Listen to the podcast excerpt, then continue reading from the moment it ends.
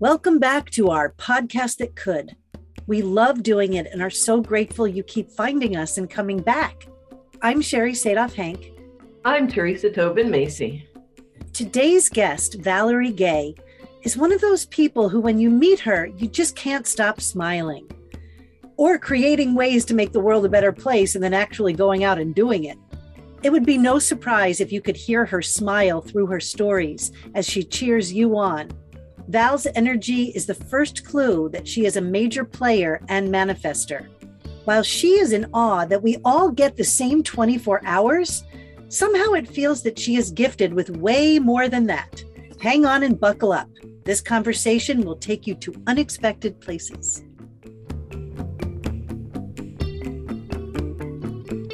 Welcome back to Anecdotal Anatomy. We are on episode seven. Can't believe we're on episode seven, and we have an incredible guest today. Before I introduce her, I just want to remind you that today's episode is about pranamaya kosha.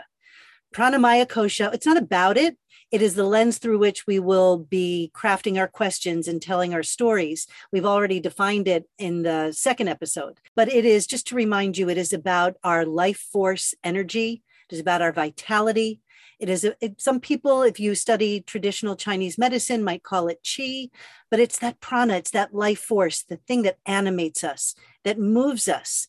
And sometimes it's a little bit lower and it might ask us to rest.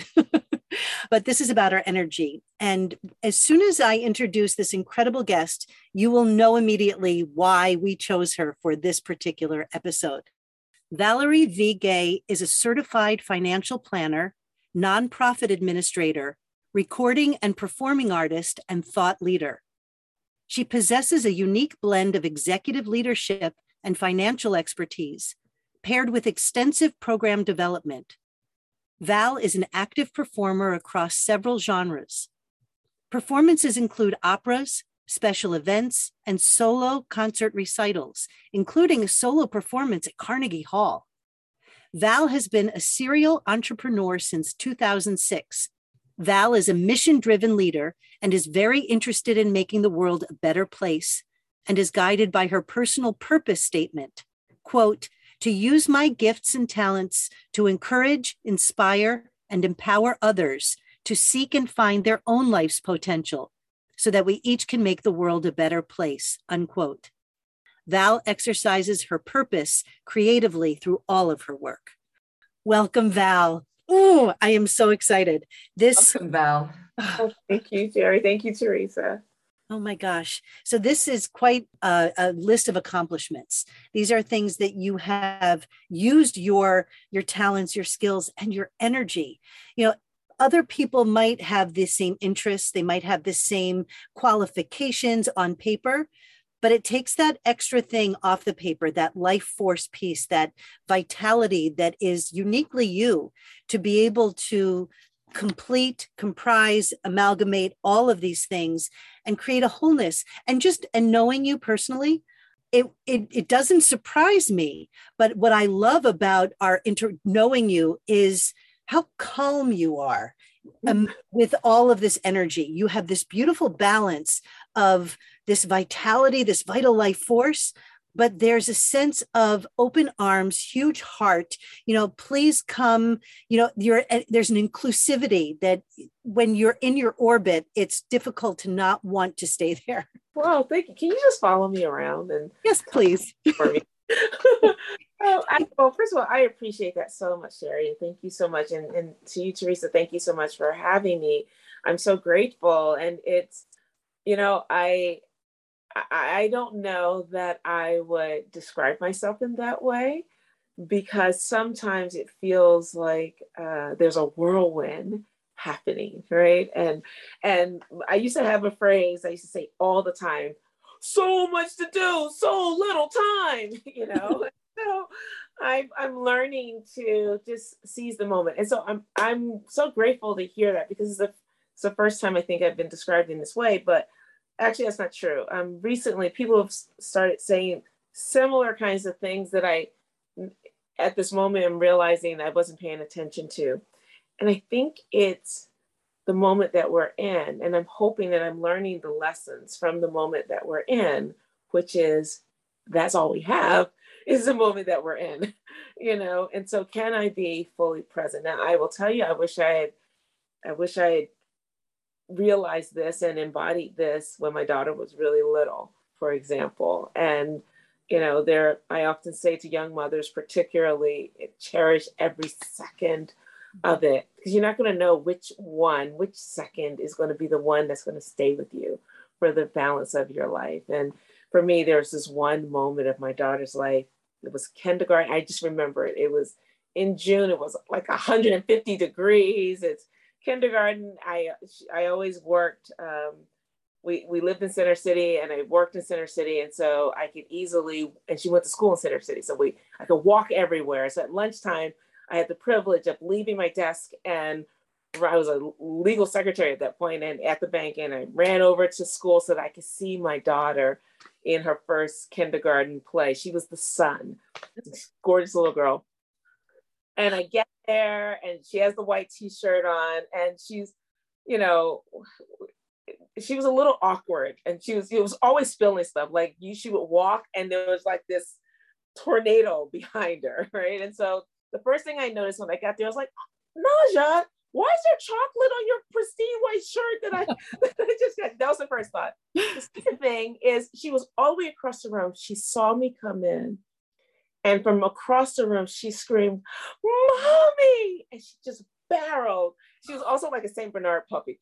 She barreled through and just like did a running leap and jumped on me.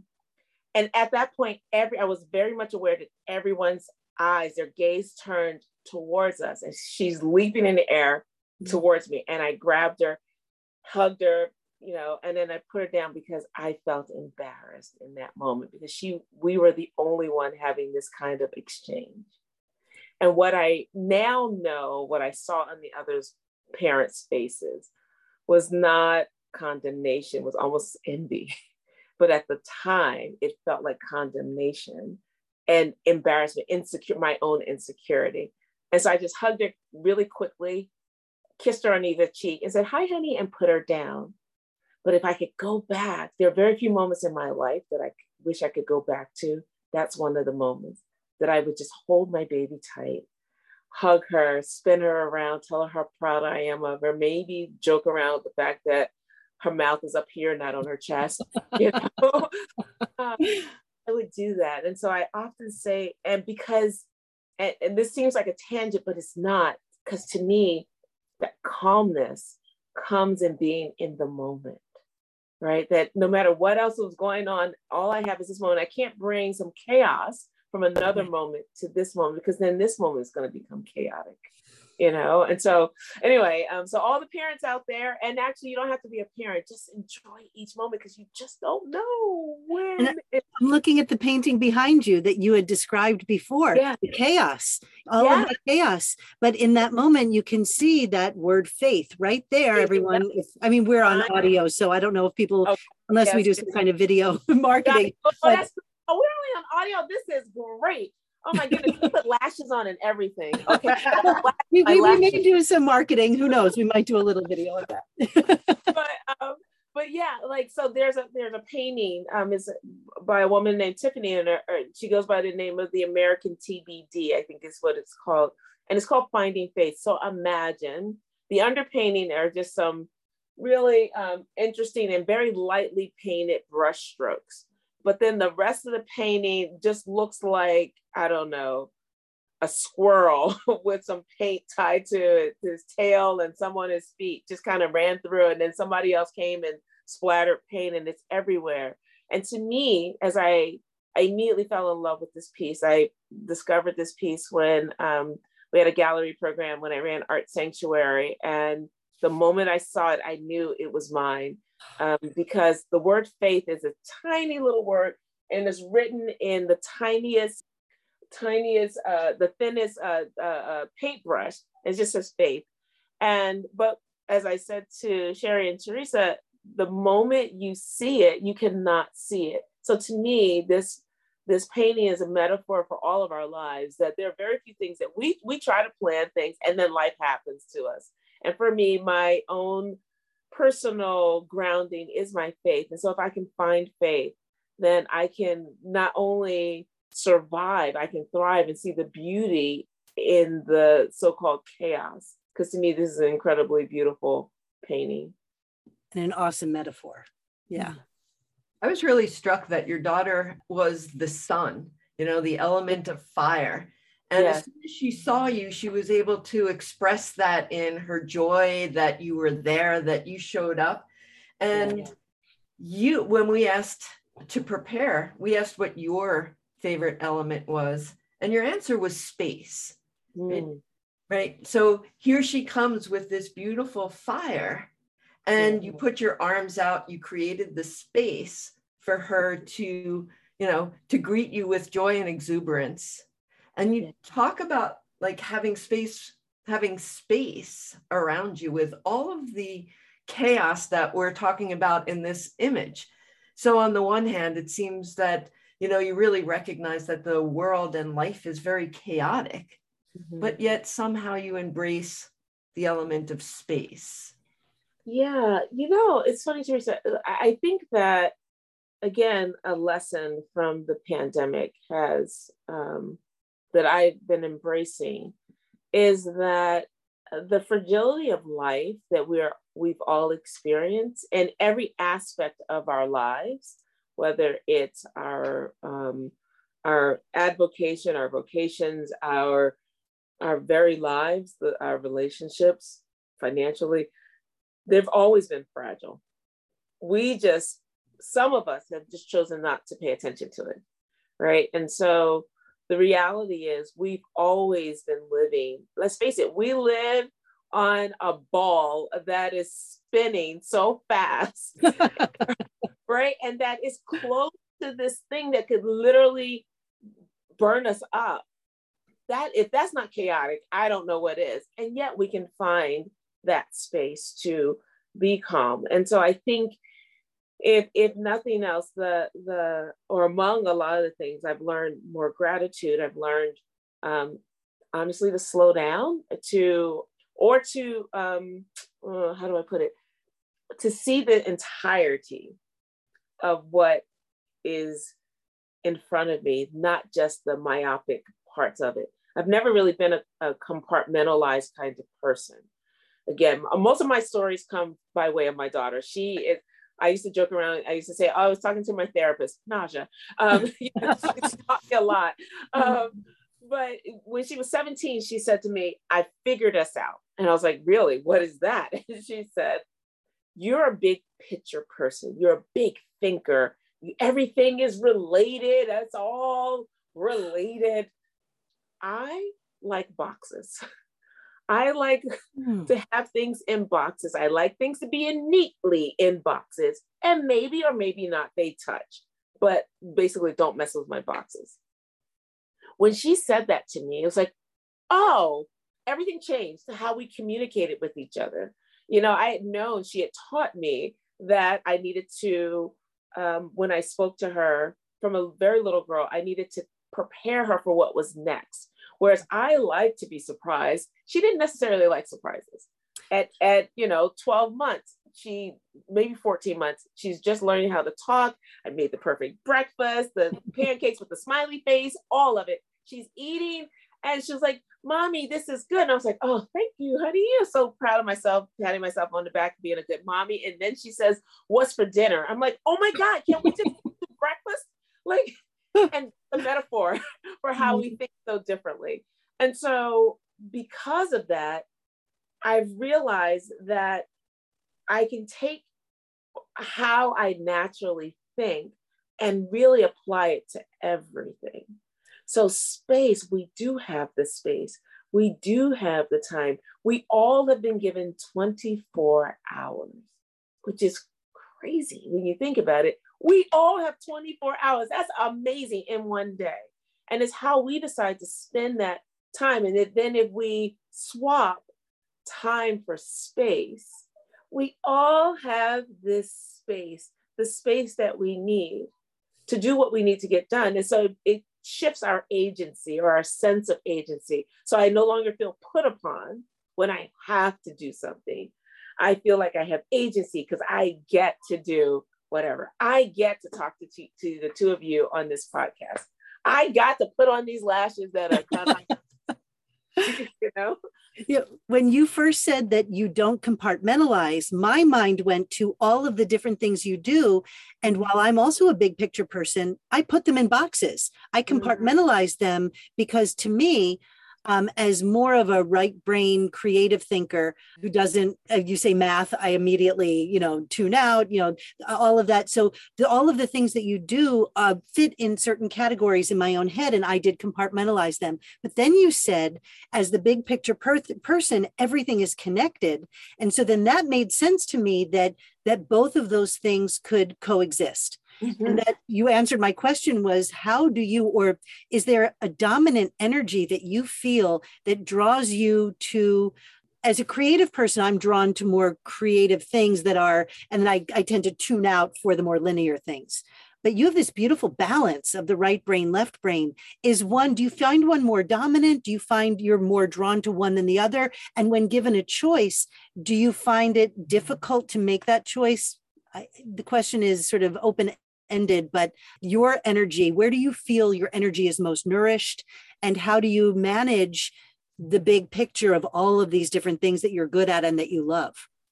Sure. So that's a great question. Um, I don't know if I've ever really thought about it in this way, but I am I am both linear and circular. Someone once called me and I was so hurt. And it literally took me two years to say, yes, I am so you know um, i'm both and i i appreciate that because we're it's the totality of who we are. So i i never really described myself as creative which is funny to me because when i think back i was always creative. Like when i was 18 i used to wear a watch on my ankle and my my my community, my church, my parents, everyone, my neighborhood, everyone just like kind of held space for me to be myself. I remember one time this guy said to me that I didn't know. I got off the bus with my watch on my ankle, and he goes, "Yo, sis, what time is it?" I was like, "Hold on." As I reached, looked down, like, yeah, that's pulling up my foot, you know, and we all just laughed. Um, so I, but I wouldn't have described that myself as creative. However, I knew that I wasn't fully linear either. Right. And so, and math, I love math. I love numbers. I love the concepts behind it. And 10th grade, um, my teacher said to my mother in a parent teacher session at, at Girls High, um, and I was standing right behind my mother, and he was like, You know, she could be a mathematician. And so I'm behind him, like, Stop, don't say that to her. I'm geeky enough, man. What are you doing? You know, like, don't do that um, and you know, it never occurred to me that that those things were connected. Um, but they're all connected. Language, I love languages and and acquiring languages. This all decoding. This that's what I'm trying to get to. This all decoding. But also, what I learned at Temple University is that I'm gonna because I am an associative thinker it makes it easy for me to go from one thing to the other because they to me it's all the same thing. So when i'm working with someone on their financial planning or their estate planning it is absolutely no different than talking to someone about public speaking which is absolutely no different than talking to someone else about community development or entrepreneurship. To me it's all the same and so, what I've learned over the years is how to communicate with other people. And, it, and it's weird when I say that I'm a generalist, I am because I'm so curious about so many different things. And I realize I used to just say I'm a generalist. And finally, someone says, Well, you're a specialist too. I'm like, No, I'm not. And they were like, How are you? How are you not a specialist?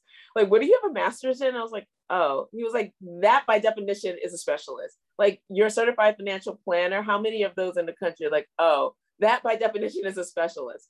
But to me it's like it's a it's you know it is? It's an acquirer. I like to acquire stuff. I just don't let go of it. Like i just learn from it and then apply it to other things which is fun and goes back to the concept of time. So for me like during the um, pandemic I launched two companies during the pandemic because all of a sudden I was given 20 extra hours in a week. That it wasn't like, oh, what am I going to do with my time? It was more like the thing that had been I'd been noodling for quite some time now had space to be born. Soul-Full Affirmations and Fuse Vox, which are very related, again related in my mind because inside of the jackets that we um, that I design are affirmations that say, "I am loved, I am enough, I am worthy," and I actually pray over them as we're when I'm finalizing them and stamping the jackets, that the person who's wearing it will know that they are loved, that they will be able to walk in their power. And this line is called Power Worn because I want people to put their power on and then wear it. And Power Wear was taken, so Power Worn is mine. I love it. And you know, in the world of, you said you don't practice yoga, but everything you said is yoga. You know mm-hmm. you are you know the same we're not making everything ubiquitous. It's not the same thing but that everything sort of lives in in equanimity that there's a sense that you know talking about the one thing and the other that it's not so different. And in yoga also and, and in many spirit traditions you know we talk about reflection and reflect what we see is kind of what we are you know and what you're doing with this line this um, this jacket line the power the stamping the putting your energy into it for that person is you are helping to reflect back the best of individuals and our collective. And it is such a worthy endeavor that i just i feel like in the world of this energy of this of this layer that we're working with we know that energy can't be created or destroyed. We just kind of move it around. And so, in what you're doing, you're not only moving it around, but you're elevating it. And so, it gives us all a chance to see our best selves in the light. And, you know, one of the things I had written down before this is that you are light and love in a body. That's how I see you. And that's how I see myself too. And that's how I see Teresa. And she reflects that back to me. And so it takes energy to create light to turn on the light to the sun you know your daughter it's light. There's this powerful energy that is around the light.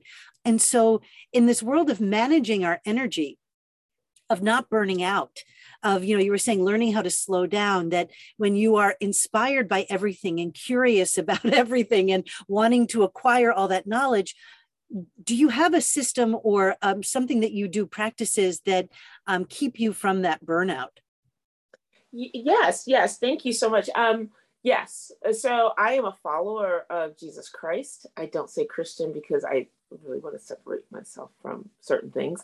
Um, but i am a follower of jesus christ. And um, so as a result my my grounding is there. So my grounding is in the morning every morning i read passages from the bible. I often um, there's this app that i use with my my brother and some friends and we'll be in a plan together and we're talking back and forth. I meditate, I pray every morning before I've learned to do that before getting out of bed. Because once I'm out of bed, then it's on and popping, as my friends will say. Like I'm just like all over the place. And I've recognized that I've had to make that a priority. And over the years, I, I can just see the difference. Um, productivity changes is, is all about intentionality too, right? So setting intention from the beginning of the day. And frankly, I vacillate in terms of my practices other than what I just said. So sometimes I'll journal. Interestingly, I haven't been able to journal regularly or frequently enough in my mind um, during the entire pandemic. And I think there's a part of me that has been concerned that the ones, if I start, then I won't stop. And so it's just like, oh, we'll just think about stuff. Um, but um, so I'm an infrequent journaler, but I was never really a big diary kind of kid, if you will. Like, and which is probably why I, every year I would buy my daughter a journal for like her birthday, for Christmas. And finally, she said to me, For the love of God, do not give me another journal. Mommy, I'm really appreciative, but please, I have a whole stack here that are empty. please don't give me another one you know so um so really having a, a prayer life if you will like um i think is david in the bible in the psalms it said thy word have i hidden in my heart that i may not sin against you. And so this the the hidden in the heart part i i, I take that seriously that you know i constantly am praying but without like the the whole physical, you know, ritualistic part, but it's a it's a relational kind of thing. And I think that's what keeps me calm. And then I would say that also recognizing I've been trying out different practices. So one that I've been working on lately, um, using technology too. So I have on my app in my um, uh, in my phone in my um, reminders, and I've called it today's intentions. And I to give myself some grace to thinking about what is the least amount that I can do today that I feel productive. And so it's like today I'm going to do at least, and then I set a timer for myself, and a couple of hours it'll remind me. And what's cool about it, each day I do it, um, some of the things that I said I was going to do, I couldn't do for whatever reason. So instead of writing them off and putting them on another list, they just stay there until I click that it's done. And, and so that's a way for my brain to let go of the running to-do list and say, it's okay, I've already captured it. And so let the whole brain be in this moment, if you will. That's a lot, but that's what I've been really thinking about a lot lately that how do I set my day? the intentions for the day. And then I think I have one of those personalities that I'm driven by my purpose. And that's what I was going to say earlier. It's all connected to my purpose, right? So I believe 95% of what I do is directly um, connected to my purpose, which is to use my gifts and talents to encourage, inspire, and then even power others to seek and find their life's potential so that together we can make the world a better place. And so if I'm, I have a series called King Crush Thursdays where I'm interviewing and highlighting Black men. Well, I do the the the the Zoom call with the men. I contact them. I edit it. You know, I do all of that, and then I give it to someone to post for me. But all that other stuff is in I have to do. So I got to find the time to do it. And so sometimes it means I will sacrifice sleep in order to do that. It's a little painful sometimes to me, but the greater good is that other people get to see this thing and I can take a nap, you know, later. So, uh, so like, yeah, all of that. It's again, it's like learning that I have the space and we have more time than we thought we had. So you have taken your mission, um, and I find this really fascinating because your mission is to share your light, your your gifts, as uh, a way to inspire, but to inspire the same in others, to help mm-hmm. them to unveil and uncover their gifts and their light, and to help them on that path of showing it to others, which I think is a real uh, amazing example of the collective right? That we we pass this along. And so do you have a tip? I often know that when we're asked your why, what is your purpose? And I've asked that question before. It always is kind of met with this hesitation that we're never, I don't feel that as children or in school, we were really directed to think in terms of what's our why, what's our purpose, why are we here, and how do we um, be of service to that collective. So, when working with your clients or others, do you have something you can share about how you go through that process? Sure, sure. So, I, I think it's important um, that we that that every relationship is mutually beneficial, right? That there really is. Is it the law of reciprocity? Like, is that indeed a law? I think it should be if it's not, but that it's it's it's mutually or the law of mutual beneficiality right? Um, that and so even in my purpose and i learned this years ago i'm looking over here um, july 14 2007 is when i finally articulated my purpose. And it's been slightly um, uh, amended over the years. Just recently i worked with a coach named valerie dueck um, she's in Canada now. She was in Switzerland at the time. We did it via Zoom. Sadly, I couldn't go see her.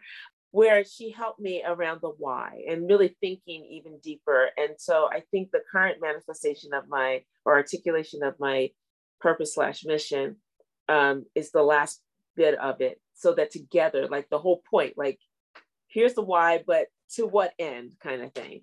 and we added that um, so that together, individually and together, we can make the world a better place.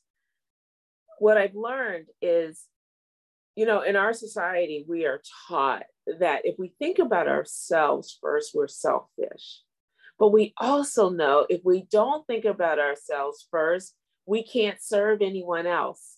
And so that tension, I had to really think a lot about that tension. So, how can I have a purpose where I get to enjoy my life and get to help people enjoy their life or use what I have to help people enjoy their lives? And so that's um, so what I talk to folks about is that very thing. What is their why? Um, I believe that the why is um, utmost important. I used to say the what it was the most important thing, but I do believe now that the why, followed very closely by the what, is very important. And the how, I don't, I don't focus on at all. Generally, we as a society, as human beings, we go to how first. How am I going to do this? How, how this, how, how that? But the how happens in so many different ways. To me, in my faith grounding, the how is none of my business. God will figure out how. I got to figure out why, and are my intentions pure, if you will? Like, so if I can answer my why, and then I can answer the what that is connected to that why, then I let it alone and I'm amazed. Again, I like to be surprised. I am amazed about how it happens. It can happen in so many different ways. So when I'm talking a lot with folks, really encouraging them to let go of the, the how, which can feel like it's you're walking on a, a, a high wire, you know, and especially for people who are you know, maybe type A personalities, you know, like myself. I forgot we're not, you're not, you can't see me raising my hand. like myself, I learned that I'm a type A personality. I didn't know that until someone told me. Um, but if letting go, um, it can be both nerve wracking and also the most freeing thing. And so being there to hold space for someone else as they're exploring letting go and that's where the seeking and finding one's own life's potential. If you let go of the how, then you have all this space to explore your why and then the what. And then the how happens, just happens. It's amazing. It's like magic and we just experienced that firsthand doing this podcast because we had mm-hmm. never done it before. We wanted to do it so we just started taking actions and the how revealed itself over time and you know what? We may be a little clunky at first. It may not be you know what it's going to be five years from now but you got to just get into the game right? You got to just start taking the action and remember my mom always said you learn 90 at least 90% of what you need to learn on the job. Um, you're not going to know going in. Well, before you get but two things. One, oh, your mom, Joan Sadoff, let's just say her name. Mm. Uh, she's a dear soul. Um, she's a perfect example of of letting go of the how. She was uh, my, the fact that I'm sitting here is a is a direct result of two people letting go of how and really seizing the why. Joan, in her case, um, wanting to um, the what is chronicling these stories of these women, Black and white women in the 1950s and 1960s, who um, collectively and individually faced Jim Crow laws and, and, and were leaders in the civil rights movement, even though none of us had really ever heard of them, save for Fannie Lou Hamer, maybe. And then, and on my side, literally wanting to create a program where we use historical facts and use history as our centerpiece to execute the arts, to teach history to middle school, seventh and eighth grade students, mm-hmm. so that they could learn about, particularly Brown and Black students, to, to learn about their the past so they can synthesize their present and make different decisions for our future. And literally, I prayed.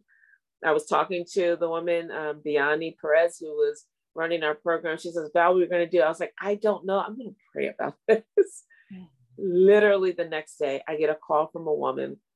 Someone says, Val, some lady wants to talk to you about her program. And generally, I would send those people because usually somebody wrote a book, they want to send I would send them to Biani. Biani would read the books and then let me know whether or not we should move forward. But something said you should take that call. And as I was talking to her, she was explaining. I was like, wait, you know, why don't you come in? And I'd never done it. I think I even said to her, I've never said this before. Why don't you come in? A couple days later, she comes in, and that was the basis of this beautiful program where we have now hundreds of kids all over Philadelphia who not only know the stories of these untold stories of 12 women from the South that we never heard of before, but also the agency that these young people have. And I'll never forget the seventh grader who said, this, the book was called Standing on My Sh- Sister's Shoulders. The one seventh grade boy said, as I read about these women who are heroes, sheroes, it makes me want to look around my life and my mom and my aunties, they're sheroes too. It was powerful. And then a little girl said, I'm so excited. I get to be a Black woman when I grow up. So I just wanted to stop and just note that Joan Sadoff, say her name. Oh, thank you. And I remember from that story, she said that she went in and you, I guess, were gazing out the window when she was mm-hmm. telling you. And in her head, she created a story that, oh, she doesn't care. She's not interested. This is, it was just, you know, an exercise in futility. I'm going to, whatever she said. And in that moment, you turned around because you weren't disinterested. You were formulating a plan and you turned around and you said, okay, this this is what we're going to do. And you and my mom shared such similar energy. You're both doers, you both have the idea.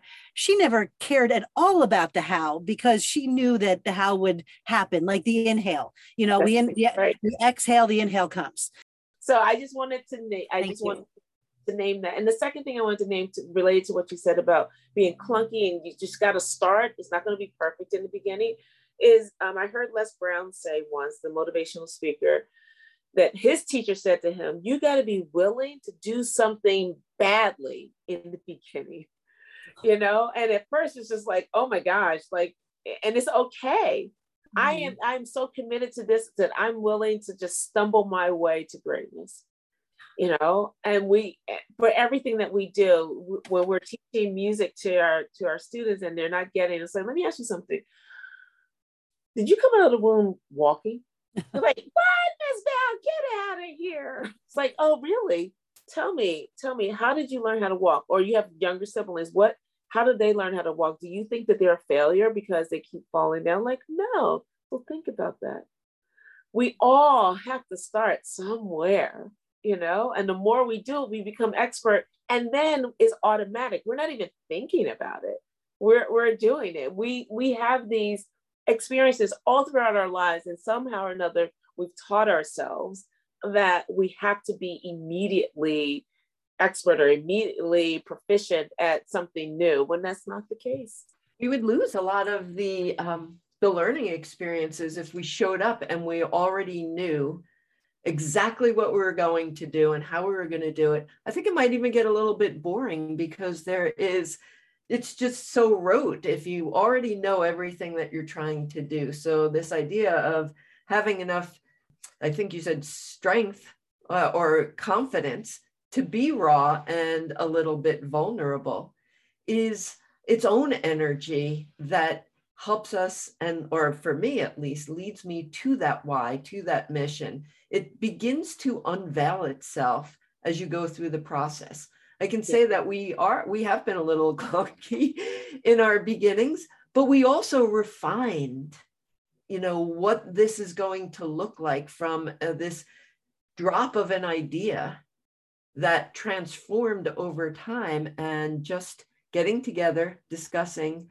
finding our commonalities, and discovering that why and that mission of what we could save to what we could share. Right. That would right. be of service. Mm-hmm. Mm-hmm.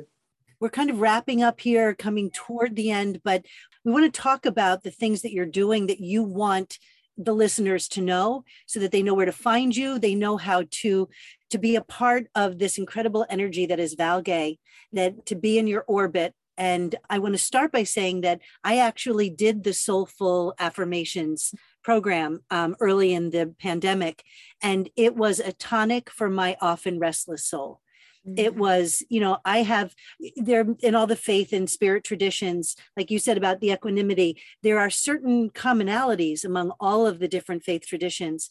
And for you know i practice mindfulness meditation and so and i do it from my bed. They always say don't do it in your bedroom do it uh, well you know what? Once i'm out of bed i'm also going going going. So i set it up i make the bed i put the pillow on i open my window and i sit there and that has been a practice that's been very um, helpful over the last few decade, couple of decades. Um, but the Soul-Full Affirmations took it to another level because the way that you and I want you to talk about it from your end, from the user end, it was seamless. It was there was intake, there was conversation, there was exchange of information. You took that information and in the alchemy of what you do took my base experience and really wove it into gold. And so wove it into gold turned it into gold wove it into rumpelstiltskins. I don't know there's some weaving going on there. But what you returned was my voice teaching me what t- reminding me of who i think i am or who i am really in the soulful place and mm-hmm. so that was it's such an incredible way to you know manage some of my own energy in the beginning of this pandemic but it is useful in every day in every situation because the pandemic was really not different than what preceded it it was just a, an opportunity, a reminder of all the things that were already true. But now we're in a smaller container and we've got different boundaries to explore that. And your Soul-Full Affirmations were the map I needed. So I, you know, talk about that and other things that you're doing that are uh, in service of your why. That the more of us who get our wicks lit by your candle will be able to create a huge amount of light. That you know the shadows will be so small um, they'll still be there, you know, light and shadow have to be there, but let's make more light. Go. oh, wow. That's so beautiful. I'm so glad to hear that. Well, my partner, Helena Warren, and I had independently been thinking about something. I was thinking about it from a musical perspective. Um, and she was thinking about it from an affirmation, mindfulness kind of perspective.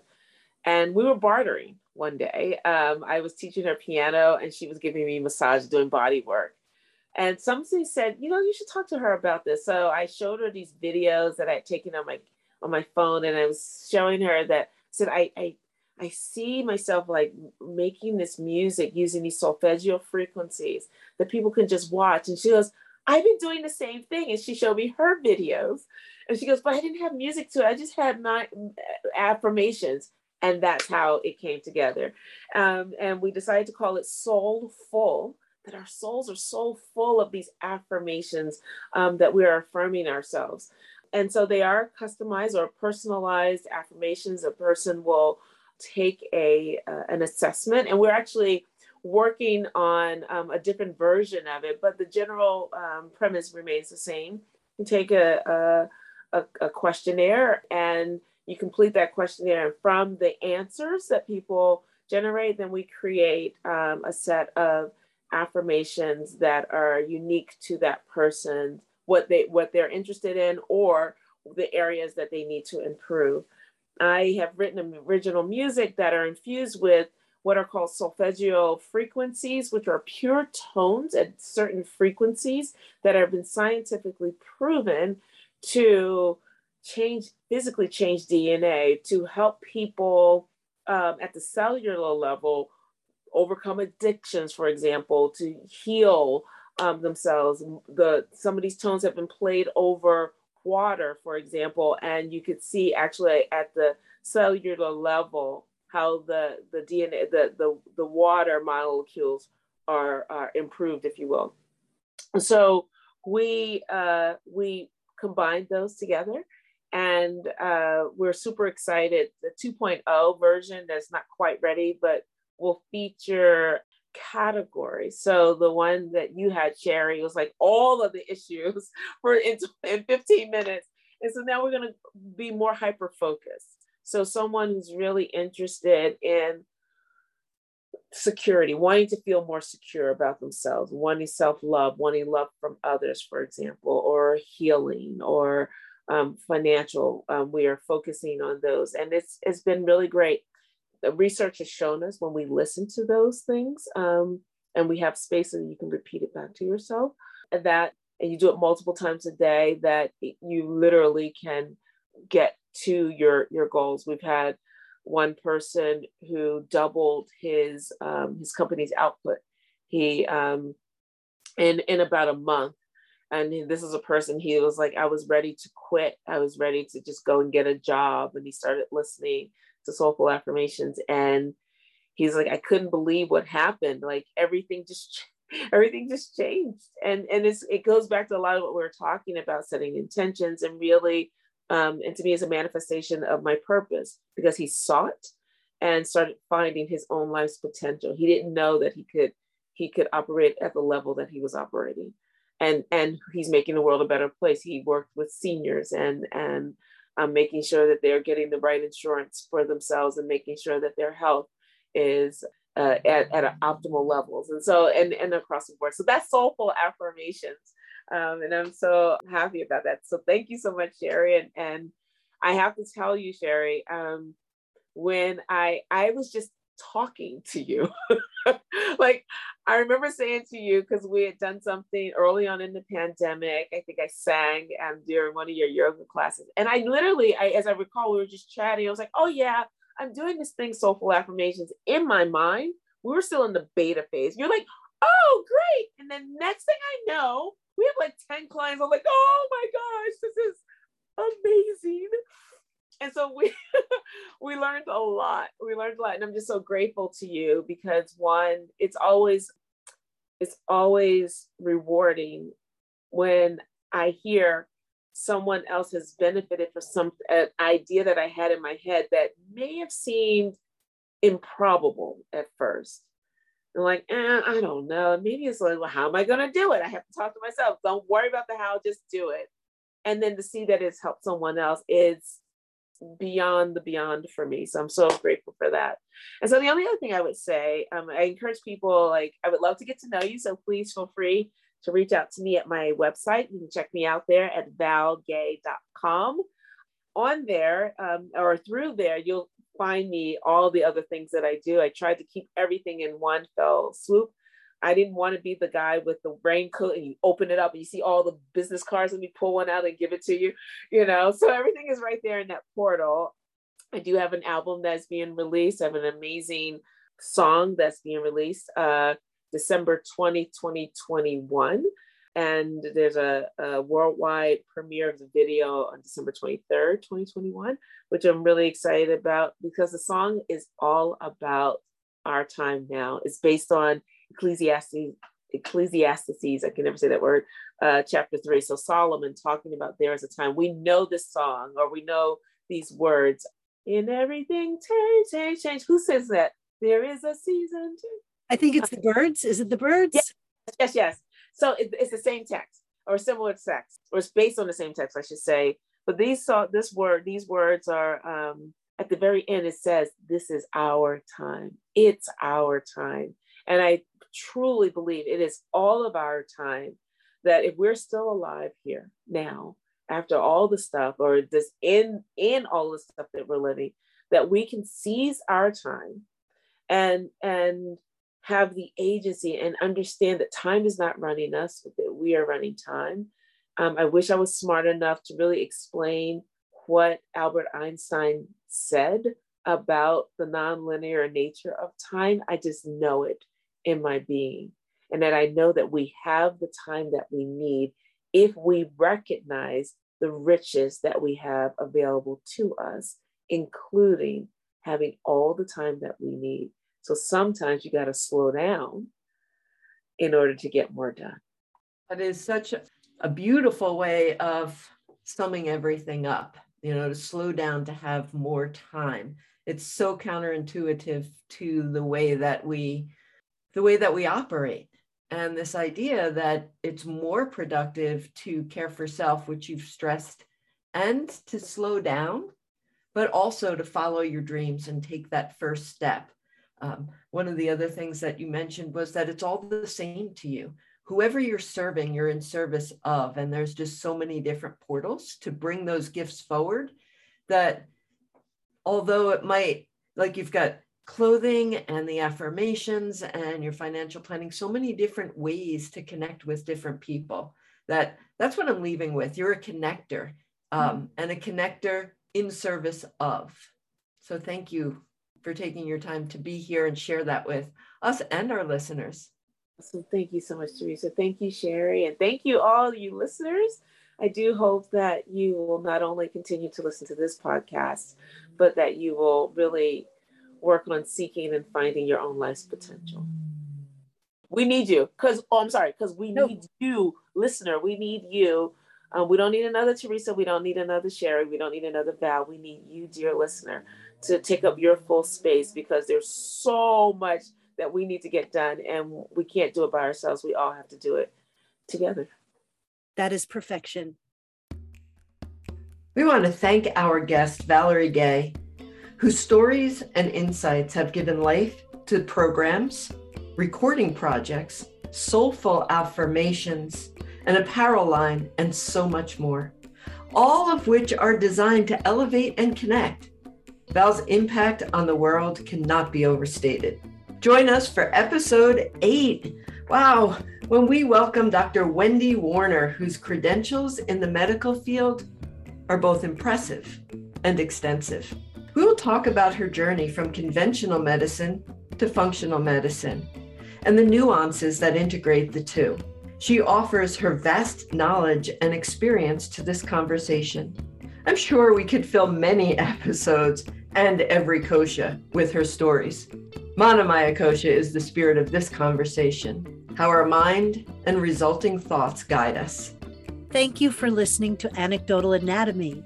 We are so grateful for every listen, subscribe, and follow, as well as hearing your stories, so keep them coming.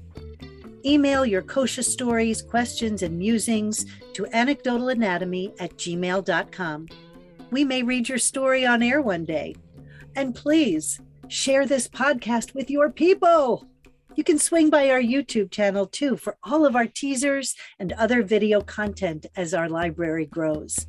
Shout out to our editor, Judith George, Keith Kenny, who composed and performed our original music, and our photographer, Cindy Fatsis, who we see for seeing us.